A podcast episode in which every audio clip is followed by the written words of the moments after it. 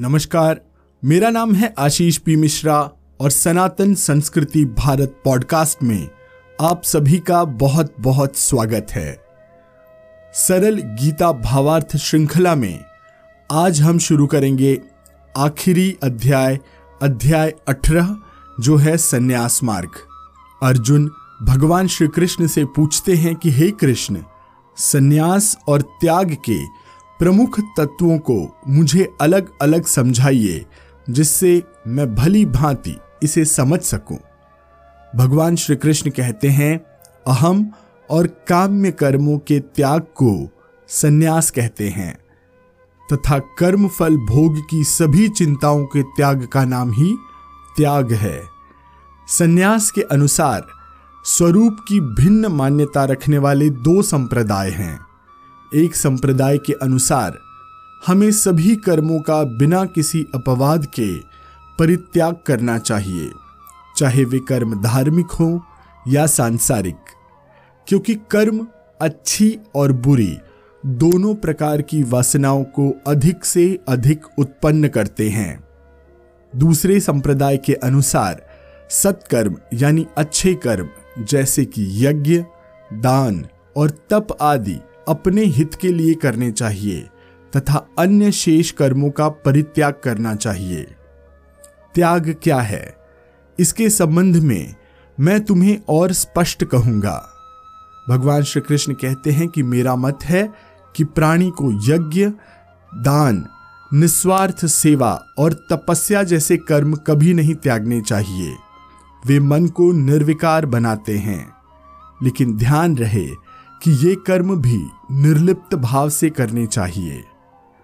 त्याग सब प्रकार के प्राणी करते हैं। त्याग भी तीन प्रकार के हैं। सात्विक, राजसिक एवं तामसिक। कर्म तथा कर्म फल से आसक्तिहीन होकर अपने कर्म को तत्परता से एवं भली भांति करने को ही सात्विक त्याग कहते हैं। सात्विक त्यागी स्वयं को सौंपे हुए कर्तव्यों को सद्बुद्धि के साथ संपन्न करता है, न कि कुछ प्राप्ति की कामना से। एक सच्चा त्यागी अपने कर्तव्यों का पालन करने में यह नहीं देखता कि कृत कर्म, यानी किया गया कर्म, उसकी रुचि के अनुकूल है या प्रतिकूल, उसके मन का है या नहीं।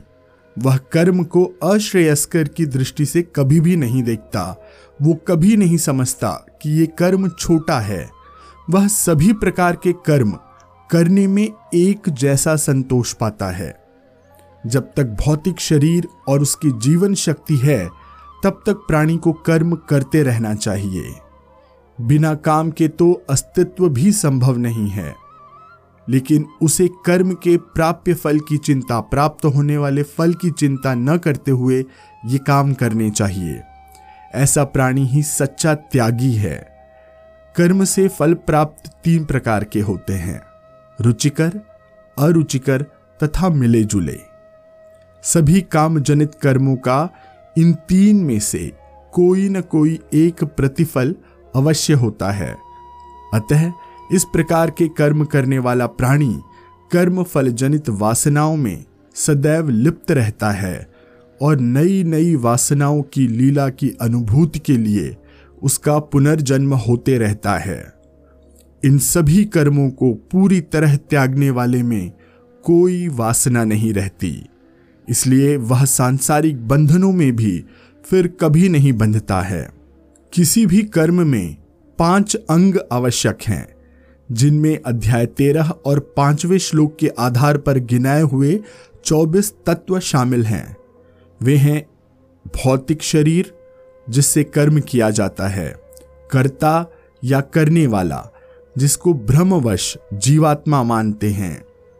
तीसरा, पाँच ज्ञानेन्द्रियाँ चौथा, पाँच कर्म इंद्रियाँ, पांचवा, पाँच महातत्व, जो पाँच ज्ञानेन्द्रियों की अधिष्ठाता दैवी शक्ति माने जाते हैं। मन, वचन और कर्म से किए गए सभी सत असत कर्मों को ये पाँचों आवश्यक अपने हिसाब से, अपने अनुरूप प्रभावित करते हैं, उनमें विद्यमान होते हैं। अन्य शब्दों में कहें तो प्रकृति सभी कर्मों का मूल कारण है। शरीर, मन और बुद्धि के बंधनों से मुक्त पवित्र आत्मा, यानी कि परमात्मा, उसका कार्य करने में कुछ लेना देना नहीं है, कर्म में। कोई लेना देना नहीं है। वह तो साक्षी या कहें तो दृष्टा मात्र है। अतः जो अज्ञानी पुरुष पवित्र आत्मा यानी परमात्मा को कर्म का कर्ता मानता है, वह सत्य की अज्ञानता के लिए तिरस्कार की अपेक्षा दया का पात्र है। आत्मरूप ज्ञानी पुरुष पूर्ण रूप से यह समझ करके ही कर्म करता है कि केवल जड़ शरीर ही क्रियाशील है। न कि आत्मा। अतः किसी का वध करने पर भी उसकी आत्मा को कोई पाप नहीं लगता। हे अर्जुन, इस सत्य को भली भांति समझकर तुम युद्ध में भाग लो। यदि तुमने अपने आप को उन्हें मारने वाले जड़ शरीर से अलग जानकर पवित्रता से, अंतरात्मा से एकाकार कर लिया तो तुम कोई पाप नहीं कर रहे हो। यदि अलंकारिक भाषा में कहें तो तुम्हारे हाथ उनके रक्त से रंजित नहीं होंगे। इस संबंध में तुम्हें लेश मात्र भी जरा सा भी संदेह नहीं होना चाहिए। कर्मकांड की प्रेरणा के भी तीन भाग होते हैं। पहला कर्म के संबंध में विचार करने वाला व्यक्ति, दूसरा वह जो कर्म करने का प्रलोभन देता है, और तीसरा वह जो इसकी मधुर स्मृतियाँ प्रदान करता है, अर्थात ज्ञान।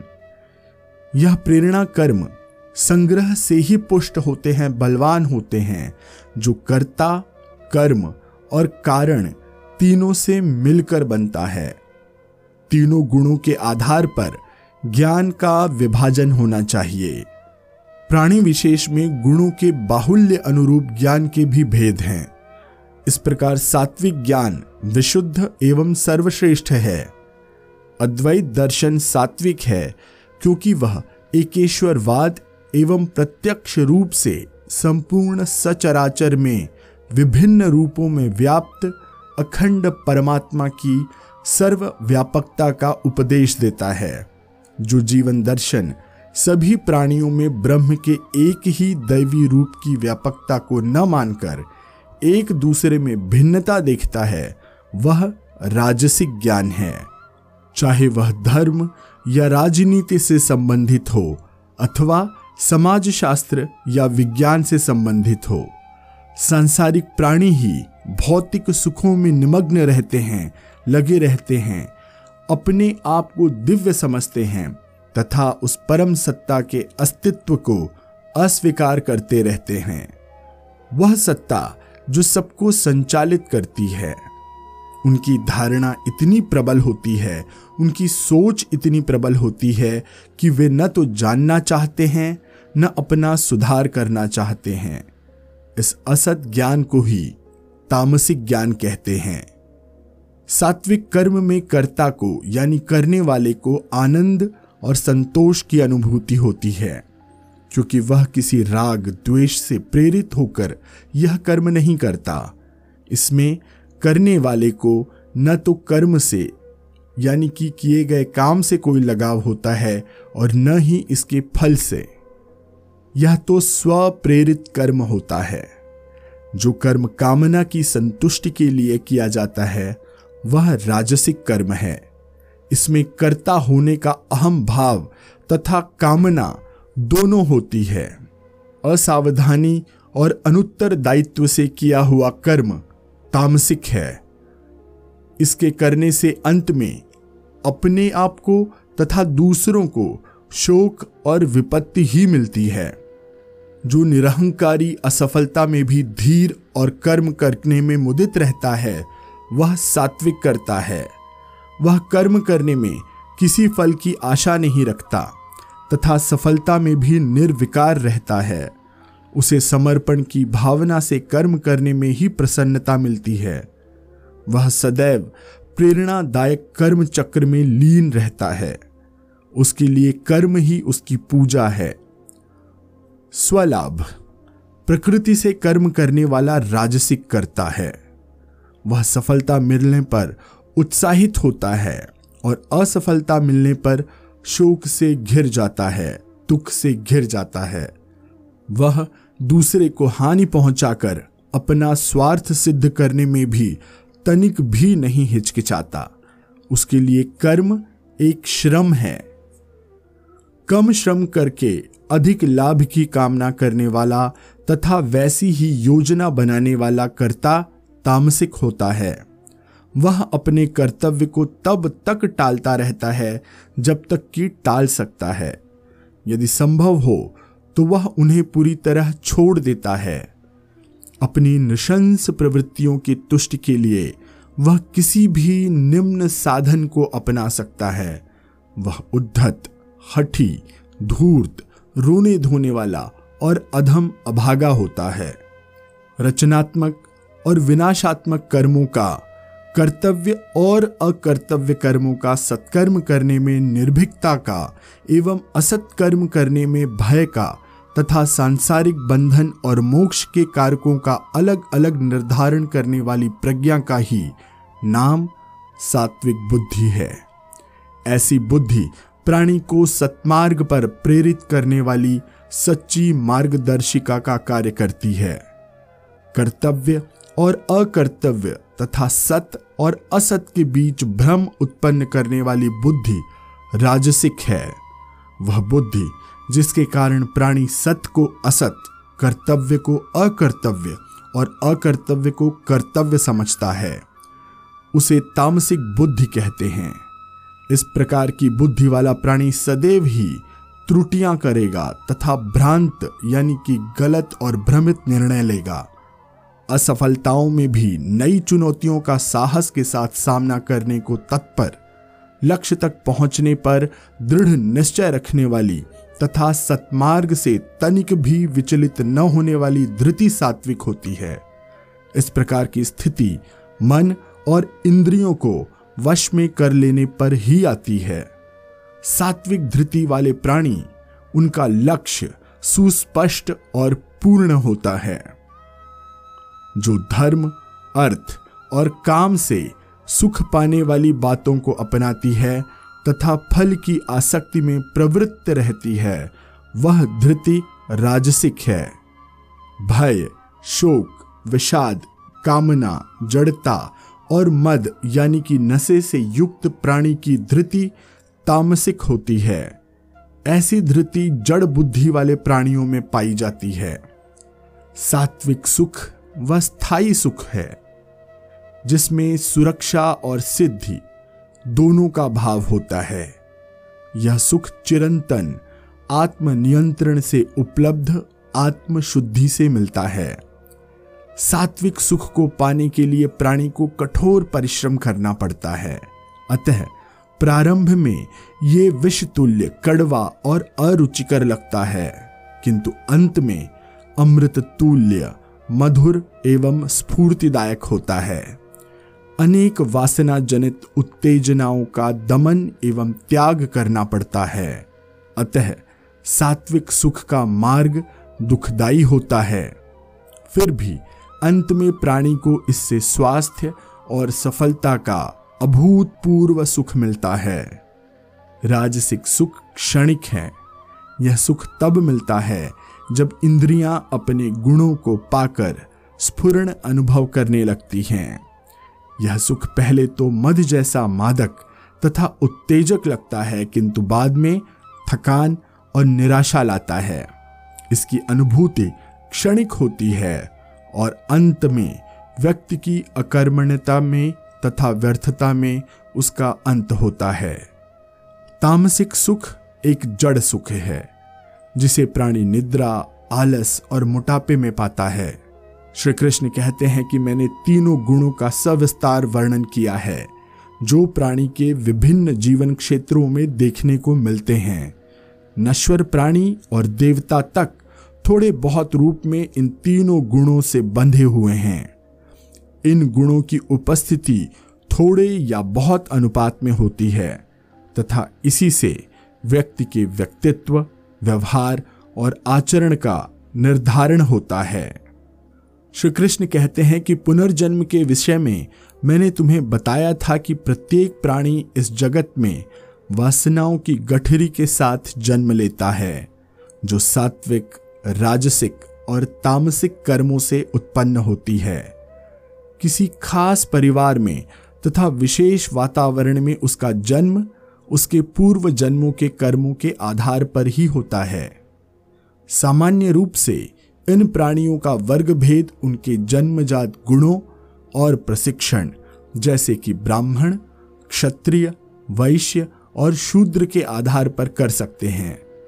उनके लिए कर्म भी उनके स्वभाव तथा कर्म करने की योग्यता को ध्यान में रखकर ही निर्धारित किए जाते हैं। संयम, तप शुचिता, धीरता और सादगी। ये गुण एक ब्राह्मण को अपने दैनिक जीवन में दूसरों के साथ व्यवहार में अपनाने चाहिए।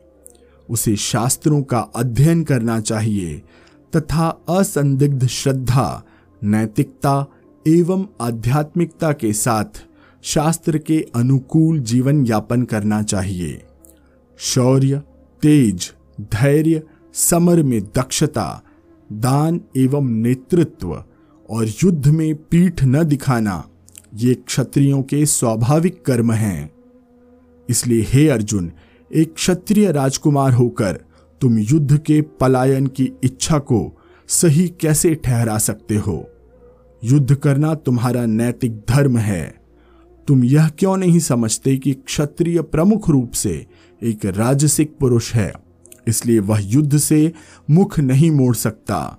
परान्मुख हो चिंतन में लीन होकर नहीं बैठ सकता और न साधु की भांति भ्रमणशील होकर भिक्षा पर अपना जीवन बिता सकता है। फिर तुम ऐसा क्यों सोचते हो? सन्यासी जैसा जीवन तुम्हारे स्वभाव के अनुकूल नहीं है। उसमें तुम निश्चित रूप से असफल हो जाओगे। खेती, पशुपालन और व्यापार वैश्य के स्वाभाविक कर्म हैं तथा परिचर्चा या सेवा शूद्र के स्वाभाविक कर्म हैं। अपने नैतिक कर्म को निष्ठा से संपन्न करने में प्राणी को स्वयं भी सुख मिलता है तथा दूसरों को भी सुख देता है। इसी को परम सिद्धि को पाना कहते हैं। दूसरों के कर्मों से स्वयं को कभी सुख नहीं मिलता। प्राणी को शुद्ध मति से अपने कर्तव्य को संपन्न करने को ही अपनी भक्ति मानना चाहिए। वास्तव में कार्य ही भगवान की प्राप्ति, भगवान के प्रति कृतज्ञता, प्रकाशन का रूप होना चाहिए। क्योंकि ब्रह्म ही मानव शरीर में कार्य करने वाले अपनी शक्ति प्रदान करता है। यदि ऐसा विचार प्रत्येक प्राणी के मन में सतत रूप से बना रहे तो फिर उसके लिए न तो कोई कार्य अनिश्चित रहेगा और न अशोभनीय। प्रत्येक व्यक्ति को जीवन में किसी निश्चित क्षेत्र में नियोजित करने में भगवान की कोई निश्चित योजना और महान उद्देश्य होता है।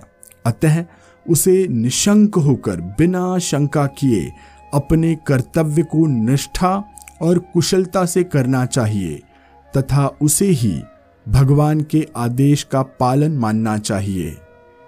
ईश्वर प्रत्येक प्राणी के स्वभाव के अनुकूल सबके लिए कर्म निश्चित कर देता है। वह जानता है कि कौन सा व्यक्ति किस कार्य को दूसरे से अच्छी तरह कर सकता है। न तो किसी का काम श्रेष्ठ मानना चाहिए और न ही किसी का काम हेय मानना चाहिए, यानी कि छोटा या नीचा मानना चाहिए। दूसरे के काम सर्वोत्तम विधि से करने की अपेक्षा अपना काम निष्ठा से करना अधिक उत्तम है। जो कर्म अपने लिए स्वभाव से निश्चित है, उसे करते हुए मनुष्य को कभी पाप नहीं लगता है। सत्य रज और तम, इन तीन गुणों के कारण सभी कर्म बिना किसी अपवाद के वैसे ही दोष युक्त होते हैं, जैसे अग्नि धुएँ के दोष से युक्त होती है। कर्म हमेशा वासनाओं को जन्म देते हैं।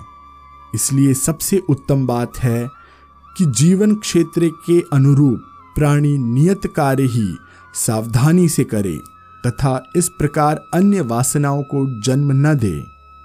सांसारिक कष्टों में कम से कम उलझे और अहंकार की भावना को छोड़कर सब कर्मों को अभिकर्ता भाव से करे। जगत में इस प्रकार शरीर से कर्मण्य, किंतु चेतना से अकर्मण्य व्यक्ति पूर्णता की तरफ़ बढ़ने वाला प्राणी है। वास्तव में ऐसा ही प्राणी दिव्य पद पाने के योग्य है। ब्रह्म की अनुभूति के लिए तथा दिव्य चेतना पाने के लिए सात्विक बुद्धि इंद्रियों पर पूर्ण नियंत्रण, धृति, बाह्य जगत से इंद्रियों का निर्लिप्त भाव होना, पवित्र और शुद्ध मन, जिसमें राग द्वेष न हो, एकांत सेवन, अल्पाहार, मौन, शरीर और मन का संयम, अहम, दुर्दांत बल, औदात्य, काम, क्रोध, लोभ, मोह, इन सब पर विजय तथा सतत प्रफुल्लता अनिवार्य है। ध्यान मग्नता में सफलता पाने के ये पूर्व आवश्यक उपाय हैं, पूर्व आवश्यक तत्व हैं। इन गुणों से युक्त बुद्धिमान प्राणी शोक और आकांक्षा से पूर्णतः मुक्त होता है और सदैव शांत व प्रसन्न रहता है। उसका प्रसन्नता का पात्र सदैव अपूर्ण रहता है। वह मेरे प्रति प्रेम से परिपल्वित रहता है। मेरा पूर्ण तत्व ज्ञान वह प्रेम के कारण ही पाता है। वह स्वयं दिव्य रूप हो जाता है। सदैव मेरी शरण लेते हुए और जगत में कर्म करते हुए तुम चिरंतन सुख भोगोगे। अतः इस दृढ़ अवस्था से सदैव मुझमें ही ध्यान लगाओ कि मैं मानव जीवन का अंतिम लक्ष्य हूँ। तुम अपने संपूर्ण कर्म मुझको ही समर्पित करो।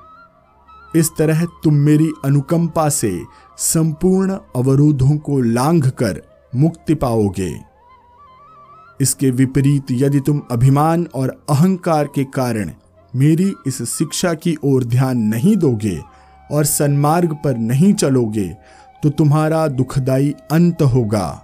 हे अर्जुन, जैसा कि तुम्हारा कथन है कि तुम राजसी जीवन की अपेक्षा एक भिक्षुक का जीवन अधिक पसंद करोगे क्या तुम अब भी ऐसा सोचते हो? तुम्हारे कथन के विपरीत मेरे तर्क संगत उपदेश को सुनने के बाद भी क्या तुम्हारा युद्ध न करने का मत है, विचार है? तब तो यह तुम्हारा छिछला एवं मौखिक हट है, क्योंकि तुम्हारी जन्मजात क्षत्रिय योचित प्रकृति है। अतः जब यह बल पकड़ेगी तो तुम अवश्य युद्ध करोगे। ईश्वर हर एक प्राणी के मन में समाया हुआ है और अपनी माया शक्ति से उन्हें यंत्र की तरह घुमाता रहता है। अतः व्यक्ति की स्वयं की पसंद और नापसंद कोई है ही नहीं। मेरी माया अर्थात वासना प्रत्येक प्राणी के लिए कर्तव्य और अकर्तव्य को तय करती है, निश्चित करती है। हे अर्जुन, फिर समझ लो कि पूर्ण समर्पण एवं त्याग भाव से ब्रह्म के व्यापक रूप की सेवा करने में ही तुमको परम शांति मिलेगी। इस भगवत गीता से मैं परम ज्ञान के गुप्त रहस्य को अब तक पूरी तरह समझा चुका हूँ। इसलिए मैं तुम्हें इस पर मनन करने, सोचने, समझने और उसके अनुसार आचरण करने का परामर्श देता हूँ। जिसमें तुम्हारा हित है और जो अब तक के संपूर्ण उपदेशों का सार है, उसे तुम्हें अपना अत्यंत प्रिय जानकर कहता हूँ। वह है, अपने मन को मुझमें स्थित करो, मुझमें दृढ़ आस्था रखो, अपने संपूर्ण कर्मों को मुझे ही समर्पित करते हुए करो, मेरे प्रति आत्मसमर्पण करो। इससे तुम निश्चित रूप से मुझ तक पहुंचोगे। यह स्मरण रखो कि सबका मैं ही एकमात्र आश्रय हूँ। इसलिए पूर्ण समर्पण भाव से मेरी ओर आओ। मैं सब पापों से तुम्हारी रक्षा करूँगा। शोक मत करो। जिनमें मानसिक संतुलन नहीं है, जिनकी मुझमें दृढ़ भक्ति नहीं है, जिनका निस्वार्थ सेवा में उत्कट प्रेम नहीं है। इन सबसे भी परे मुझे प्राप्त करने की इच्छा नहीं है। उनसे गीता के गूढ़ रहस्य को कभी नहीं कहना चाहिए। जो गुरु आध्यात्मिक ज्ञान के जिज्ञासु शिष्य को गीता का ज्ञान देता है, वह सांसारिक कामनाओं और वासनाओं के दुख से मुक्त हो जाता है। सच पूछो तो वह आध्यात्मिक ज्ञान देकर मेरी सबसे बड़ी सेवा करता है। इसलिए वह मुझे अति प्रिय है। गीता के अध्ययन को मैं महायज्ञ अर्थात ज्ञान यज्ञ मानता हूँ, क्योंकि इसमें शिष्य अपने अज्ञान की आहुति, गीता के सच्चे अध्ययन और अभ्यास से प्रज्वलित ज्ञान की अग्नि में चढ़ा देता है। मुझमें श्रद्धा रखकर भक्ति के साथ जो गीता का श्रवण करते हैं, वे भी उस गुण संपन्नता की स्थिति में पहुँच जाते हैं, जो शांति और आनंद का लोक है। इतना कहकर भगवान कृष्ण ने अर्जुन से पूछा कि गीता का ज्ञान सुनने से क्या तुम्हारा मोह दूर हुआ या नहीं? इस पर अर्जुन ने निश्चित उत्तर दिया, मैंने आपके उपदेशों को अच्छी तरह समझ लिया है। आपकी कृपा से मेरा मोह जाता रहा है और मैं अपने कर्तव्य के प्रति पूर्ण सजग हूँ। हे श्री कृष्ण मैं वचन देता हूँ कि निसंदेह मैं आपकी आज्ञा का पालन करूँगा। इसी के साथ सरल गीता भावार्थ का अठारहवां और आखिरी अध्याय यहीं पर समाप्त होता है। इस श्रृंखला की, गीता के अमृत की यात्रा में मेरे साथ बने रहने के लिए आप सभी का बहुत बहुत धन्यवाद। इस श्रृंखला पर आपने अपना असीम प्रेम मुझे दिया है। इस अपार प्रेम और आशीर्वाद के लिए मैं आप सभी का हृदय से आभारी हूँ। आशा है गीता की इस श्रृंखला को आप अपने मित्रों, परिचितों और परिवार से अवश्य साझा करेंगे और इस ज्ञान गंगा में उन्हें भी डुबकी लगाने का मौका देंगे। आपको हमारा यह आखिरी अंक कैसा लगा, ज़रूर बताइएगा। सनातन संस्कृति पॉडकास्ट को आप जिस भी प्लेटफॉर्म पर सुन रहे हैं, वहाँ हमें रेटिंग अवश्य दीजिएगा, हमें लाइक करिएगा, शेयर कीजिएगा और सब्सक्राइब ज़रूर करिएगा। सनातन संस्कृति भारत पॉडकास्ट इंस्टाग्राम और यूट्यूब पर भी उपलब्ध है। हमारी आईडी है सनातन संस्कृति भारत। जल्द ही किसी नए रोचक विषय पर फिर मिलते हैं। तब तक के लिए मैं आशीष पी मिश्रा आपसे आज्ञा लेता हूँ। धन्यवाद, नमस्कार, जय श्री कृष्ण।